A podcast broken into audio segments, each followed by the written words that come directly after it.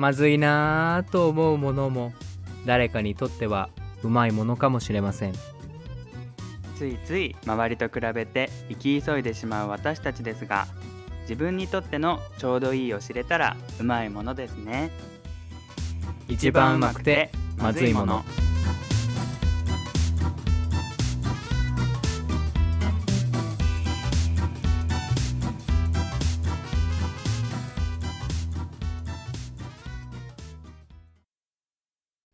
皆さんどうも、えー先日 Amazon プライムデーがあったけど結局何を買おうか考えて思いつかなくて買わないより安いに越したことはないと思ってプライムデーが終わってしまった栄翔ですおい、僕あっちよ。みんなよろしくね。びっくりびっくりした。なんかこの俺とあちおくんの温温度差がさありすぎてびっくりしちゃったけど。いやちょっとか頑張って今日はミッキーやってみようと思ったのうよ、んうん分かった分かった。ちゃんと伝わったよ、うん。はい。ちょっと芸人魂芸人じゃないけど出してみたってう。ん、うんうん。なるほどね。じゃあ今回もよろしくお願いしますよろしくお願いします。はい。はい。では今回のテーマですがうん。あなたにとって平等とはです。なるほど。平等。まあこの2文字ちょっと堅苦しく聞こえるじゃん。まあ実際堅苦しい話になりそうなんだけど、ちょっとそこは堅くしないでこう話していけたらなと思ってて、でまあこれれを考えたきっかけっていうのがまあせもう今やもう世界一大ニュースになっている一つのニュースがあるわけじゃないですか私たちの国の元ね、あの首相がまあ亡くなったっていうので、ね。あのまあ、一時期それですごく盛り上がってる中でまあまあうん。いろんなまあニュースが飛び交う中で一つこの、まあ、病院の対応のところでまあいろんな人が命の重さっていうのは平等じゃないのかみたいな議論も多分ちらほら出たと思うんだよね。そのね安倍さんに対するこの処置の仕方だったりだとか、まあ、うん。輸血の量だったりだとか、そのね生命維持装置の問題だったりっていうので、まあ、そこでちょっと命の重さって平等じゃないんじゃないの、うんみたいな議論がこうパッと出たのもツイッターとかテレビでこう見てそこからあ平等性って確かに命は平等じゃなきゃいけないんだけど実はそうじゃないなとかっていうのをこうぼーっとこうここ数週間か数数日と考えててでまあそれでちょっと今回ちょっと平等について話そうと思ってたんだよね。で本当にもう全然硬くなくてよくて自分の身の回りでこれって平等じゃないなって思うこととかって結構こう俺考え始めたらいろいろあったのよ。別に悪い意味でも、そうだし、まあ、自分がこの日本人とかアジア人とか自分が外国人であるからこそ、まあ、そういう平等からちょっとかけ離れてる部分で良かったこととか悪かったこととかっていろいろあるなと思ったからちょっとここら辺でみんなと一緒に自分の身の回りの平等とかについて話していけたらなと思いました。なるほどね。もううん。今すぐ思いついたのはよく職場の人と話すんだけどなんかほんとうん。人生やり直せるなら生まれ落ちるところからやり直したいみたいな言ってる人がいてでなんかさ結構さ人の容姿とかイケメンだったりこう美男美女とかってもうそこで不平等だし 持ってるものが違うというか、でもあとは裕福なこう家庭に生まれ育ったかどうかっていうのも違うしなんかこう育ちのいい人がいればね苦労ばっかりしてる人もいてもう本当に人生って不公平ですよねみたいな話はよくするから、それを一番になんか思い出したかもこの話聞いて。えー俺もさそれ、うなんか生まれ落ちる場所ってわけじゃないけど自分の言語が日本語だったっていうのもちょっと不平等だなって思ったの。あわかるわかる。だってアルファベットじゃないもんね。もうその段階でさなんか一瞬外出た瞬間もうまかなりのマイノリティじゃん日本語って、うんうん。わかるわかる。それをもう平等性に書くじゃんなんかさ英語とか他の言語まあラテン語からこう派生してるやつって結局アルファベットだからさなんとなく似てたりとかさ予想しやすかったりするんじゃないかなって思っちゃうのよ。まあわからないでちょっなりにとあれじゃなくてもうこれあれとね すごい議論になってるんだけど、今ちょうどまあ2人で新しいこと始めようと思ってる時に、まあ、英語の試験を受けなきゃいけませんってなって、でまあうん。ちょっとその難しめのテストだからいろいろ自分たちが日常で知らない単語をこう勉強しなきゃいけないっていうのがあったのよ。あって、最近こうはい勉強してんだけど2人で。でそこでさ、何が悔しいかってイタリア人じゃん、うんうん、英語の単語ってラテン語由来のものだったらほとんど勉強しなくてもなんとなくわかるのよ。うんでうんうん。俺はいつもその英語とイタリア語ほとんど似てるものを見つけた時にいつも書き下すようにしてんのね。何が一緒なのかって、イタリア語の勉強も兼ねて、でめちゃめちゃうざいのがいくつかあってちょっとこれ俺のメモ書いたやつ読み上げるんだけど、うんうん。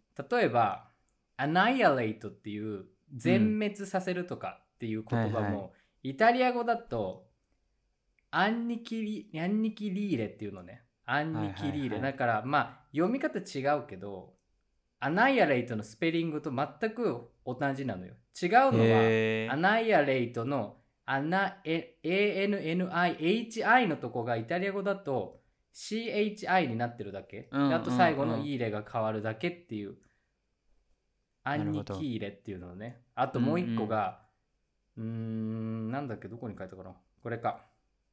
インキュベーションっていうその、まあ羽化するとかまあうん。培養するみたいな名詞も、インクバチオーネっていうのね。インクバチオーネ。ほぼインクベイ、インクベーションとインクバチオーネほぼ一緒じゃんでうんうんうん。これさ文字見たら多分ほとんど一緒なのね最後違うのはベーションのションがシオーネ最後に E がついてるだけでほぼ一緒なのね、うんうんうんで俺全く知らなかったからこれ見た時に想像さえできないじゃん。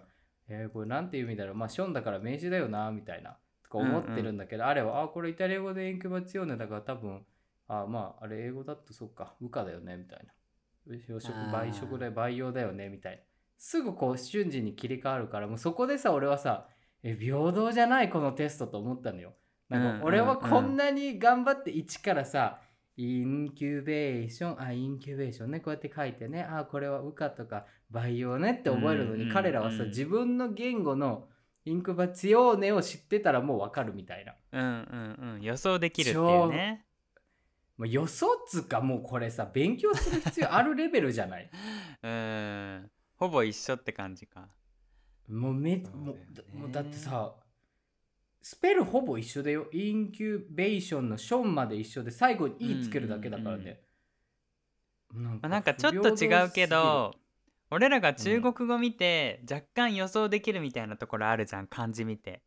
あその気持ちだよねだから。まあかといって中国語が分かるかって言ったらまた違うんだけどなんかそのイメージだよねうん。でも明らかにさ俺らこれもう本当に俺ずっとあれと議論してるけどもう明らかに俺らの日本語と中国語のなんか類似点よりあなたたちの英語とまあイタリア語プラスラテン語の類似点の方がさもう確実にもう何カバーしてる範囲が多いじゃん。ずるいよなと思って。うん。でさ同じテストを受けさせてさあうん。日本人はあんまり英語ができませんね他の外国人と比べてって。そりゃさそもそものベースが違うんだからなんかそこ考慮してよってたまにお思ったりすることがあるのね、そのテストの点数とかつける時も、もうごめん俺超愚痴たまってんだけどなんかリーディングのテストあれと一緒にやんだけど、あれが文字をアルファベットで読むスピードと俺が文字をアルファベットで読むスピードも格段に違うので、もうそのかそのあたりもずるじゃん。ずるっていうかもう俺が読んでないだけなんだけど、まあ馴染みが違うよね平だなと思ってそう,、まあ、そういうのでちょっと平等って考え始めたらこの数日間なんかもうなんか煮えたぎる思いなのよ。もうえーもう全然平等じゃないじゃんみたい うん煮えたぎってんだ。なまあまあ。いやまあ本当ね不公平だなって思うこといっぱいあるよね。そうそう。まあ逆もしかりじゃん思うわ。ねうん。うん。アルファベットに関しては確かに思うわ。ずるいなってだってもうごめんなすごいこの話ばっかりするけど美術館とか博物館行ってさ外国の、うん。で英語でちょっとそのディスクリプションみたいなの書いてあるの頑張って読むわけよ俺は。うんうん。でもさ、あれはさほぼさサラララーって分かんないその美術用語とか一切ないの。でこれなんて意味なのって言ったらこれ多分イタリア語ってこう言うから多分これと一緒なんじゃないみたいあいやなんかさ、ね。楽しめる世界も違うよなと思ったらちょっとなんか俺らさいちいち分かんなかったらえっ、と Google で調べてあこういう意味かみたいなって読みそのプロセスに時間かかるじゃん。ーうんもん。うずるいと思って、もうでも本当ごめんねこの話ばっかりだけど。はい。っていう まあ平等さも日々感じてますという。んんん不公平な感じね。そうだよね、なまあうちも似たり寄ったりだよ。ほんとその言葉に関しては。羨ましいなと思うもん、どうなんだろう。フランス語と英語って似てる部分やっぱ多多かったりするのかあるある。なんか例えばあのアテンションってあるじゃん注意。なうん。それもほぼ一緒。アトンションアトンションって言うからまあー一緒だよね。まあイタリア語のアテンシオーネだから ほぼ一緒だよね。そうそうそう。でなんかイタリア語とフランス語も近いと思うんだよね俺。なんか似てる言葉結構ある。近いしうんうん。なんだっけ？うんわかるもんね、えっとみんな。うん。ボナペティのことなんか言うよねイタリア語え、ボナペティとうんそうそう似てるじゃんもうそれも。ボナペティートとボナペティ似てるよね。もそうそうそう。だからもうなんか予あ想できるってアペリティいうか。ーボとかもほぼ一緒だよね。うんほぼ一緒じゃんと思って。なんかそれでさなんかこう自分はフランス人だけどイタリア語もわかるとか言われてもさなんかこうちょっとずるいなって思っちゃうっていうか。それずるじゃんね。何もしてないのにわかるとかって言わないでほしいよねと思うけど、そうそうそう。まあ仕方ないよね。ねだからベースがラテン語だからやっぱりねいいなと思うよねそこは、うん。えーでたまにさあれイタリスペイン人がたまに旅行に来ててさ道わかんないから、うんうん。スペイン語で話しかけられるんよね。そしてあれさ、うん。全部わかんのスペイン語。あこういうこと言ってんだろうなみたいな、ほぼイタリア語と一緒だから。でイタリア語で返すのね。そしたら向こうまあわかったみたいな。2人の会話はさ、イタリア人がイタリア語を話す。スペイン人はスペイン語を話す。でも理解できるというこの不思議な現象が起きてるのもちょっとさね 不公平つか平等ではないよね。俺らが日本語で言ったってさ全然類似点なんか分かってくれないけど、うんうんうんいやもうね世の中は不平等ですわ。不平等だよね。いやほんとほんともうだってもう見た目が違うもんね。あの西洋の人とうん。このアジア人と。彫りの深さからね何から全然違うからいいなと思うけど本当なんだろうな人間で平等なのって時間ぐらいしかないんじゃないかってぐらいね本当いろんなもの確で差を感じる。ね なんかあるかな他に。ねえなんかなかなか。なんかこういう話前したよね。死ぬっていうことだけ一緒みたいな。あれあはー何のテーマだったっけ？あなななんだっけ？あなたにとって、生ねきてる意味みたいななんかそういうの俺が出した気がする、なんかあのねあの師匠の話でね。師匠の話そうそうそう。う、んうんうんなんかそんな話もしたけど。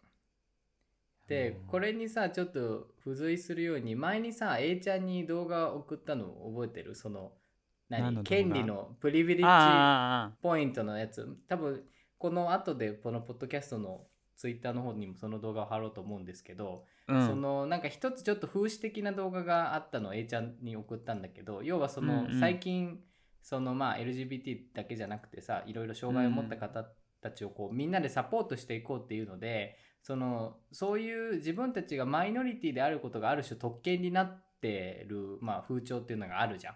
まあ、それをちょっと風刺的に描いた動画がこう A ちゃんに送ったんだけど、突き詰めればさ俺らのこういうあ不平等だ不平等だって言い続けてる結果さ要はいろんな平等さがある人がさどんどん追いやられてしまう現象にも将来的になるんじゃないかなっていうのを俺思うのね。うんうんうん。だから今まで例えば白人でアルファベット圏で容姿端麗で高学歴って人たちが今までこうねまあメインストリームというか優雅な生活を送ってきたわけだけどその反面、うんうん。うんその逆の人たちは今までちょっとねまあ苦行をこう強いられてきたから今ちょっとそれが逆行してる流れあるじゃん。例えばまあねそうなんだろう LGBT についての、まあ、理解がない人たちはどんどんバッシングされていったりだとかもちろんそうなんだけど、まあいろいろこうマイノリティの人たちが今までこう苦行だったからどんどんどんどんそれをなんか逆手にとってどんどんこう、うん権利をこうね求めて動いてるっていうのが今の風潮だけどじゃあ突き詰めればさなんか最終的にそれって逆転現象になることってないのかなってたまに思ったりするのね。要はうんうんうん。マイノリティだからこそ強いみたいな。要はマイノリティが要は平等性になって今までまあそういうまあみんなが思い描くような白人イケメン高学歴みたいなのがどんどんそういう人たちが不平等な状況に追われていった。またそこの逆転現象が起きるんじゃないかなとも思ってて。そうなったらまた不平等がそこに生じるじゃん。あいつはゲイだからいいなとかあいつはちょっと障害があるからいいなみたいなことを思う人がまあ出てくるか分かんないけどなんか将来的そういう流れになるとまたそこに不平等さが生まれてそれもなんか悲しいなと思うと永遠に平等って訪れないんじゃないかなみたいなのもたまにちょっと思っちゃったりするのよね。うーん。そうだね。うーん。なんかこう幸せの基準みたいな話にもなってくるけど例えばあのうちの兄とかはまあ統合失調症になって、まあ、生活保護を受けたりとか年金ね障害者年金みたいな、でまあ収入があったりするんだけどなんか今割と回復してきてあの一時期はなんかもう死ぬ寸前まで行ったけど今すごい生きる気満々っていうか割と自由だったりするから、なんかまあ家族としてはそういう姿を見ておくとなんかいいな働かずに金もらえてみたいなはやっぱなっちゃうのよ。なんかそうやって障害者っていう肩書きでお金ももらって税金でそうやって暮らしていくんだったらもうちょっと塩らしくしろよみたいなところもあるわけよ。だから、うんでもかといってまあその彼の抱えているものだったりじゃあ自分も障害者になればって言われたらそういうことでもないじゃん。だから本当にねあのこういうのって難しいんだけど言葉を選ぶとねでもこうやっぱ家族の中にそういう人いると本音ではそうやって思っちゃったりするよやっぱり。なんかこっちは汗水流して働いてるのにいいなぬくぬく。働きもせず生きることができてみたいな。感じで思ったりもするけど。そこもまた不平等さにつながるじゃん。うんうん、うん、なんかね恐ろしいね。平等な世界ってさ言うけど実際もう生まれた瞬間から平等じゃないって思うとめちゃめちゃ悲しいけどどうにかしてそのなんだろう社会と自分の平等さをこう縮めていくしかないんだろうけどたまにねそういうネガティブな方向に行きたくなるよね。なんか私はもう不平等だからみんないいなって思えばまあそう言ってる時はちょっとまあ自分が肯定されるというか幸せじゃん。だから俺もたまに言っちゃうんだけど、うんうんなんかさ真に平等って何なのかなっていうのをちょっとうんね、うんうん。安倍元総理の、ね、ことからも平等っていうのを考えて、まあ、全然答えは見つけ合ってないんだけどまあまあそういうのを考えた数日でした。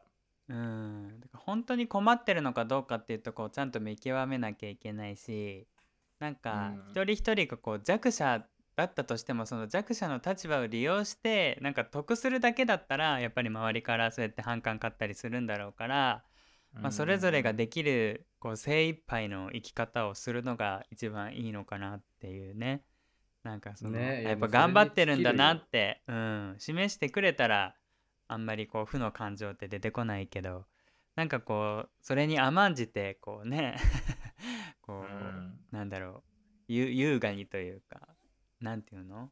言葉が出てこないけど横着っていうか。えだってあれでしょ？生活保護で iPad とか MacBook 買う人もいるじゃん。こういうのあんま言っちゃいけないんだろうけど。いやでもそういうのダメよね。ううん。ん、そうそう。だからまあ横柄な態度取ってるとねあらあらって感じになっちゃうから、まあでもそれは自分にも言えてることだからね。まあちょっと自分を顧みなきゃいけないね。そうそう心の平等もうこれ頑張ります私もうなんんか、うんうんうん。いやーでも不公平は不公平ですよ。いやもうそれは生まれた順 段階でそうじゃんもう。仕方ないよね、うんうんうん。うんまあ別にみんながみんな平等じゃなくてもいいような気もするけどね。なんかそれはそれで気持ち悪いけど、まあそれはうん。うんうんうん。ちょっと楽し楽しくないって言うと変だけどね。なんかそれもまた社会の一部としてもう受け入れるしかないよね。仕方ない変えられないもんね。生まれたうん場所もね、家だ族もね。その何に対しての平等なのかにもよるよね。だから不公平だからこそ自由ってあると思うような気もするし、なんか、みんなかといってさみんな違ってみんないいとかさ多様性とか言うからさみんなじゃあ平等みんな一律っていうとそれはそれで違和感なわけでしょ？だから、うん。例えば権利は平等じゃなきゃいけないとかなんかこうねそうね。そういう何に平等を置くかっていうところでも変わってくるんだろうけどまあイケメンでいいなとか そういうのはただのひがみかもしんないし変えられないもんねその遺伝子レベルの話は。まあまあ整形したとってさ整形維持費もかかるからさもうそこの段階で平等ではないよね。そう。整形しなくていい人がいてっていうわけじゃん。ね。うん。ねえ。もうこう与えられた命でいかに楽しく生きるかっていうねサバイバルですね。そうよ。いやなんか頑張ろうって思った俺。うん。あでもすごいじゃん。そこで頑張ろうっていう風にこうプラスにねこう火がつくのはいいね。いやだってもう生まれてしまったからには生き抜くしかないでしょね。うーん。うん。ね。まあはいまあまあこれ考えるとちょっとなんかほんとねね深くなってくるね。憂鬱になっちゃうから。そうそうそうそう。このうん辺くらいがいいよ、うん、ちょっと今戦争のこととか考え始めたもん。そうそうそっちまで派生しちゃうからね。そうそう外しちゃう。そうね。まあこの辺りで終わっておくのがいいのかな。はい。はい。ということで今回のテーマはあなたにとって？えー平等とは？でした。はい。皆さんにとってのうまいものが見つかる手がかりになったでしょうか？質問やご感想などたくさんのお便りお待ちしております。お待ちしております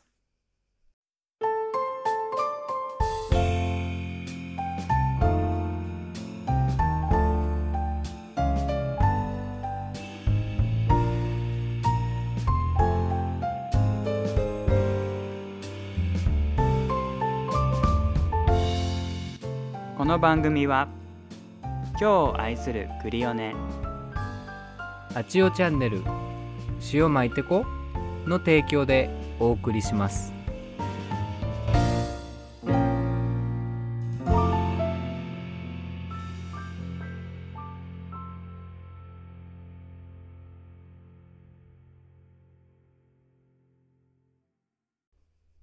はい。はい。それではお便りを紹介しますあのーはい前回結構ねお便りよろしくお願いしますっていう風に言って早速何通かね送ってくださった方がいておありがとうございますうん、あの中にはあの番組ではちょっと紹介は控えてくださいっていう方もいたんだけどあのしっかり私たちの元には届いていますのでありがとうございます。ありがとうございますはい。じゃあ早速参りますね。鍋鉄さん、栄翔さん、あちおさん、こんにちは。前回お便りを紹介していただきありがとうございました。池オジ定義、おっさんビジネス用語でお二人の年代より一回り以上年齢が離れているから、ギャップあって当たり前かと感じるも楽しめていただけたら幸いです。まさかの僕がお二人の池オジになるとは恐縮してしまいます。ちょっと恥ずかしいです。はい。ということで。いやもう鍋鉄さんあのオフ会しましょうよあの ね、いつかなんかそういうね、しっぽりしたオフ会なんかもできるといいですね。うん。皆さんの力にかかってますよ。そうやってまたプレッシャーをかけるっていう。はい、えーあなたにとって教師とはを聞いて教師の仕事ってテレビのドキュメントなんかで時々やっていたりしますけどハードですよね。生徒に教える他に授業の準備テストの採点部活に会議帰るのは夜遅くそれでも給与は何十年前の法律で決められていて時間外もほとんどつかないとか。今は働き方改革で部活動は専門のコーチを雇ったり業務を分散したりといろいろ工夫はなされているようですが。教師の役割とはとあちおさんがエンディングで問われていましたが将来的にはコンピューターや AI が最適な教育プログラムを導き生徒に教えるのではないかと想像します。先生が AI とか動画サイトに頼っちゃうかも。間違いない教育をするために。でも古い人間からすると人でしか教えられないこともあるのではないかと思います。自分の学生時代を思い出すと先生の雑談とか結構面白いことがあったり役に立ったりとあったかなと思います。それも AI がやったりするのかな？しちゃうのかも。これ以上は壮大なファンタジーな世界になりそうなのでやめておきます。教師の皆さんは本当に大変なんだろうな。毎日。お疲れ様です。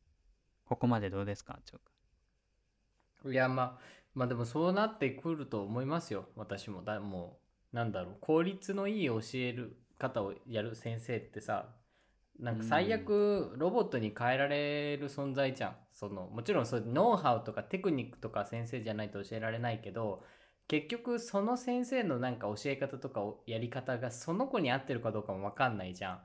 だからそういん。うコンピューターとかに頼ってその子の学習ヒストリーとか学習スタイルとかに合わせて個別でなんか指導できる AI とかさロボットが出たらすごい人件費も削減されるしむしろその子にの個別のプランも立てられるじゃん。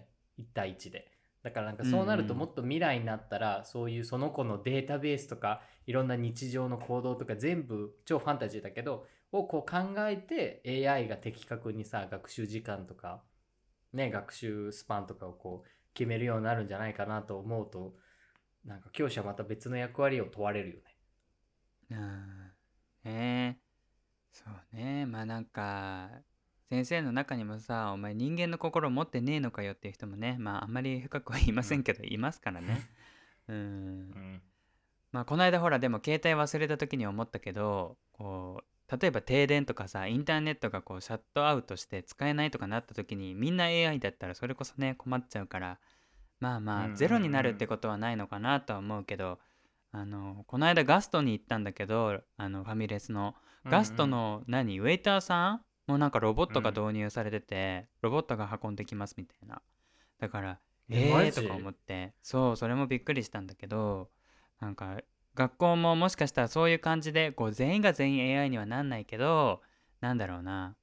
なんかこう黒板を消すロボットとかさ。なんかうん外に出て見回りするロボットとかさ。なんかそういうのが出てくるかもしんないよね。うん。いや俺さ回転寿司屋さんってマジでオーナー以外いらなくなるんじゃないかと思うのね。寿司のネタだってさ、人間が握らなくてもいい機械が入ってさネタのなんだろうストック管理をする人がいるだけでさ勝手にさ運んで勝手に作って勝手に洗ってお会計みたいなことでしょ？でなりかねなくない？回転寿司って特に。そうね。もう新幹線運んでくるしね回転寿司。そうそうそうそ ね。まあまあまあいろんな世界でそうやってなんだろう AI みたいなものが発達してくるだろうね。でも間違いなく。今後ねプログラミングとかさうん。勉強してんじゃん今子供たち。でもそのうん。自分が学んだプログラミングで将来自分の子供を教える AI を作るかもしれないよね。このなんと皮肉な。わかんないけそして人の働く場所をどんどん奪っていくかもしれないどようね。んね 恐ろしい。ね。ほんと壮大なファンタジーな世界になりますけど案うん外ファンタジーじゃなかったりしてっていうね、はい、まあ、俺らが何歳になるかな？ね。はい。それと最後にあの一言メッセージいただいておりまして「うままず100回おめでとうございます」ということでありがとうございありますがとうございます。もっと感謝の気持ち込めた方がいいよね。ありがとうございますとか言って。ありがとうございました。ありがとうございます。先生。100回ってのがすごいはい。回数なんだなと感じます、これからも200回300回と続きますように無理はなさらないようにしてくださいね。もう梅雨入りして嫌な気候になってきますが体調には気をつけてお過ごしください。ではまたということでごめんなさい。もう梅雨明けしてしまいました。みたいなね。ねでも最近またねちょっと雨が続いてるんですがねほんとほんと。体調には気をつけていきましょうね。はい。はい。鍋鉄さんいつもありがとうございます。ありがとうございました。はい。続きまして、えつさん。えいしおさん、あちおさん、こんにちは。いつも更新楽しみに日々生活しています。ありがとうございます。先日あちおさんがおすすめしておられた86早速ネットフリックスで見つけてみました。ハート。苦手なキャラデザだなと思って。見始めたのに気がつけばワンシーズン一気に見てしまいました。おかげで腰が痛いです。笑いはいはいはいはいはいはい。え食わず嫌いせずに見てよかったです。またおすすめあれば教えてください。季節の変わり目です。お体に気をつけて頑張ってください。ということで見ていただいたんですね。86いやもうあの感謝感激雨あられですよ。もう本当感謝しかありません。今のおすすめは何かありますか？一つ、まもうちょっと、ま、本当結構前のやつなんですけどもその86ちょっとダークだったんで、お笑お笑い系というか笑える系でこれも多分ねすごいギャップがあるやつだと思うんですが一つ、うんうんあの前もちょっとここで喋ったかと思うんですが日常というあの本当に漢字ではい日常はいはいと書いてあるアニメがもうめちゃめちゃ笑います。あの本当になんだろうなこうバカ騒ぎするって感じじゃないけどなんかじんわりくる面白さっていうまあちょっとバカ騒ぎもたまに入ってるんですけど、じんわりくる感じでなかなか面白いので気軽に見れると思います。日常ね。はい。はい。まああのちゃんとこうやってね聞いていただいてこうアニメまでチェックしてくださって嬉しいですね。いやもう本当もうどんどんどんどん86 こう広がってほしいの。もうもうあのエツさんどんどんどんどん広げてください。またエツさんからこう周辺にこそうね。バーッと。なんか別に我々アニメの回し物でも何でもないんですけれども。いやもう本当にいい作品はみんなに知ってほしいじゃん。ねそうね。うんうんうん。まああちおくんのサービス精神ですね、い、いものほどこう囲っておきたい気持ちはあるけどね俺は。いや もうえ第たくない3みたいなクール第4クールどんどん放送してほしいし、うん。やっぱこう続いてくれることがやっぱ嬉しいから、うん、やっぱこう広げてください。広げてくださいって言っちゃった。広げましょう。はい。はいエツさんに使命感が生まれましたここで。いやいやいやそんなそんな大層なことじゃないんで。はいあのできる範囲で大丈夫です、ということでエツさんもあのお体に気をつけて頑張ってください。はい。はい。ありがとうございました。ありがとうございました。はい、それでは本日最後ですが、ゆうきさん、こんにちは、初ポストさせていただきます。どのエピソードについてというわけではないのですが、お二人に質問させてください。ズバリ、あなたにとっての同棲する意味とは？です。私は30歳ゲイ、そして交際10年目を迎える相方50歳ゲイの年の差カップルです。20歳違うんだね。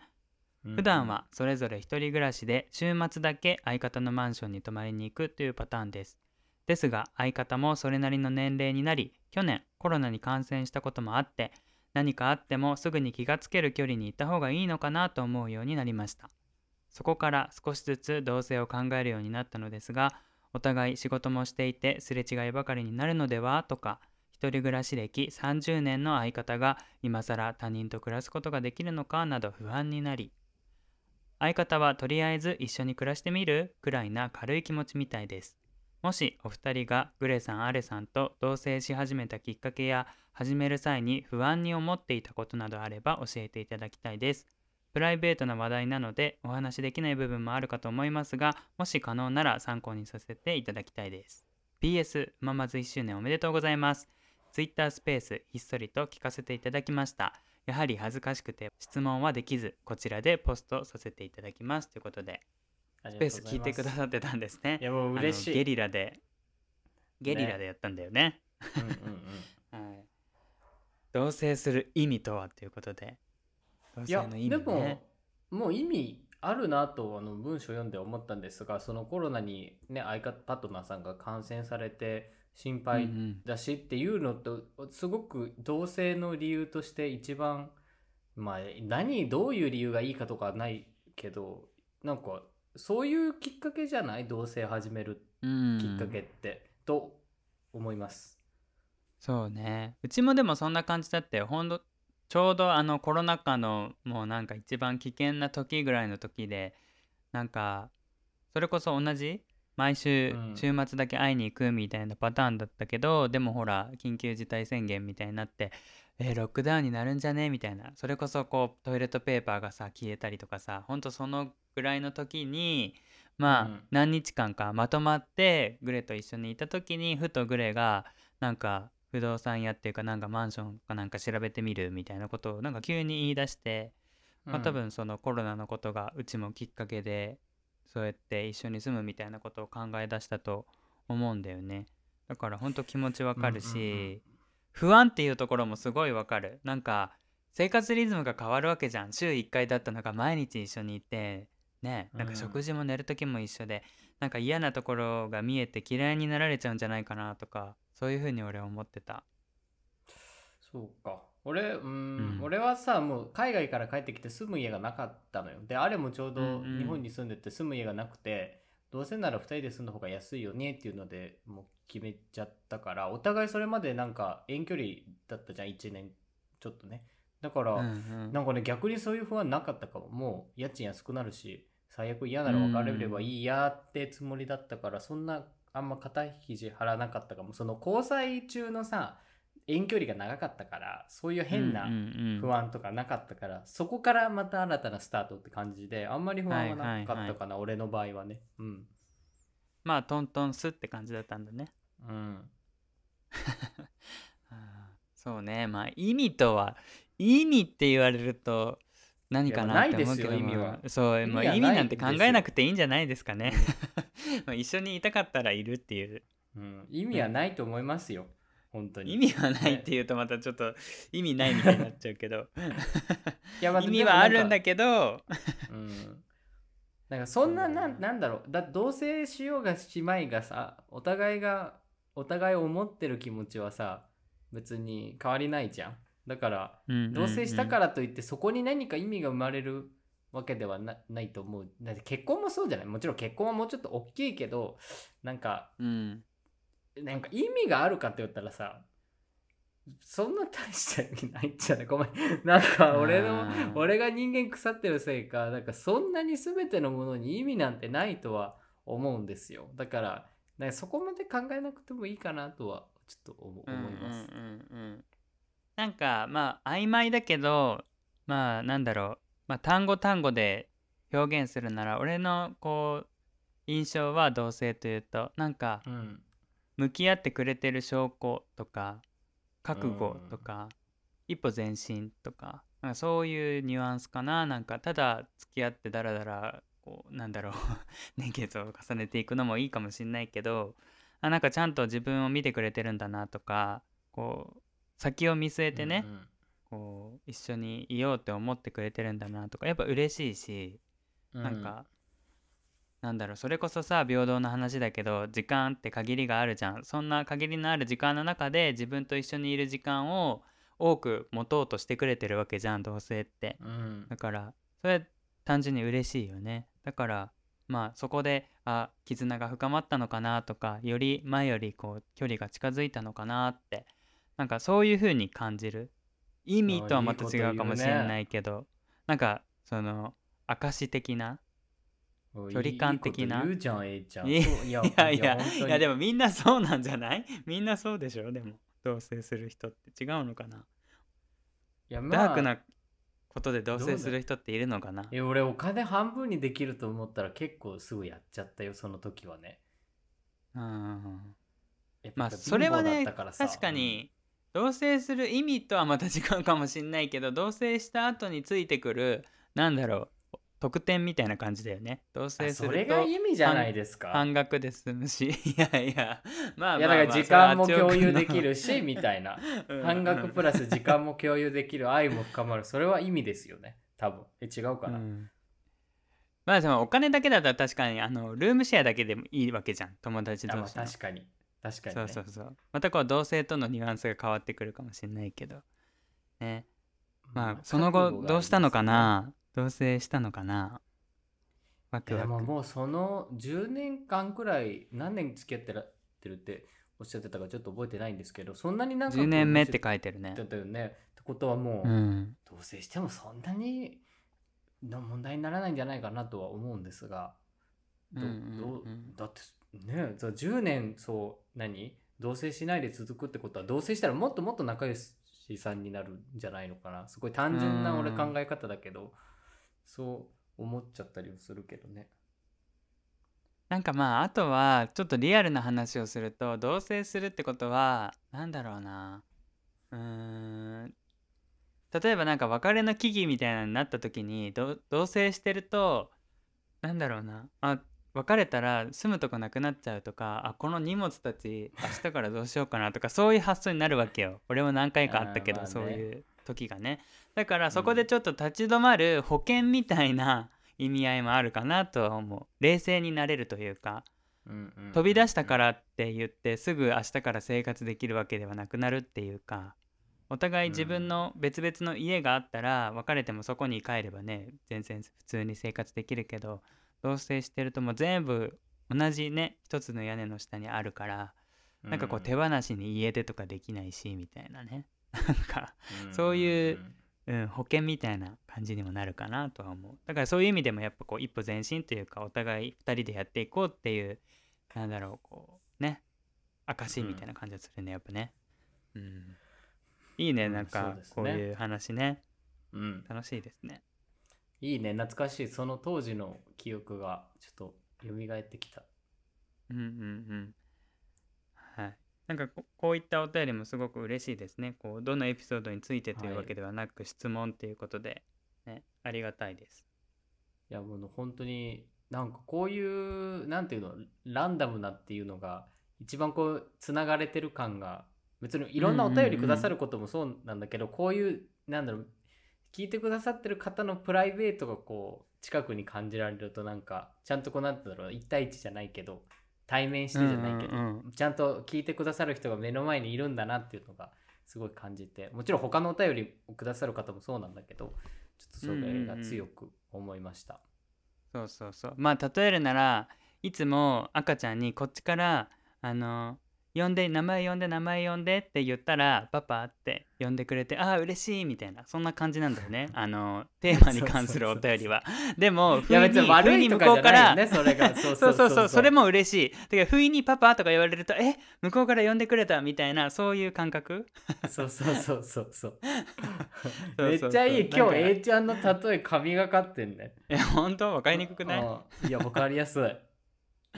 そうそう。なんかメールもそういつもこっちからメール送って向こうから返信来たらあ嬉しいなんだけどたまに向こうからメールが来るみたいな。え？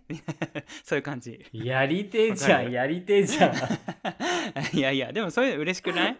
なんかいつもこっちから LINE ね。して、そうそう返事来るななんか嬉しいけどな。あなんか今日向こうから LINE 来たみたいな。そういう感覚でございます、はい。そうそうそう全くその通りです。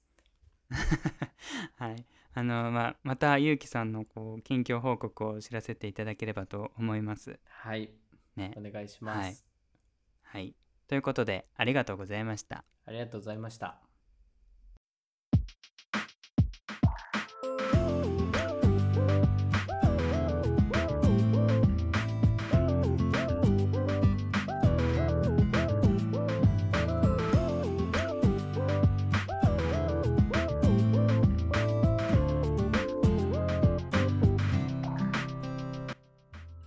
はい今回はあなたにとって平等とはでした。皆さんいかがだったでしょうか？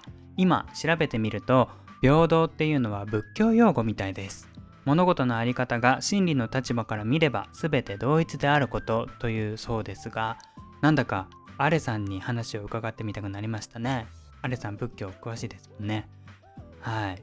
あのーこうやってねエンディングでは今回のテーマを振り返ってお話をしてきたんですけれどもなんかこのエンディングをもっと面白くというかあの有意義に使えないかということを今長くんと模索中なので皆さんからこういったエンディングにしてはどうですかとか何かいいアイディアがあったらたくさんお寄せいただければと思います。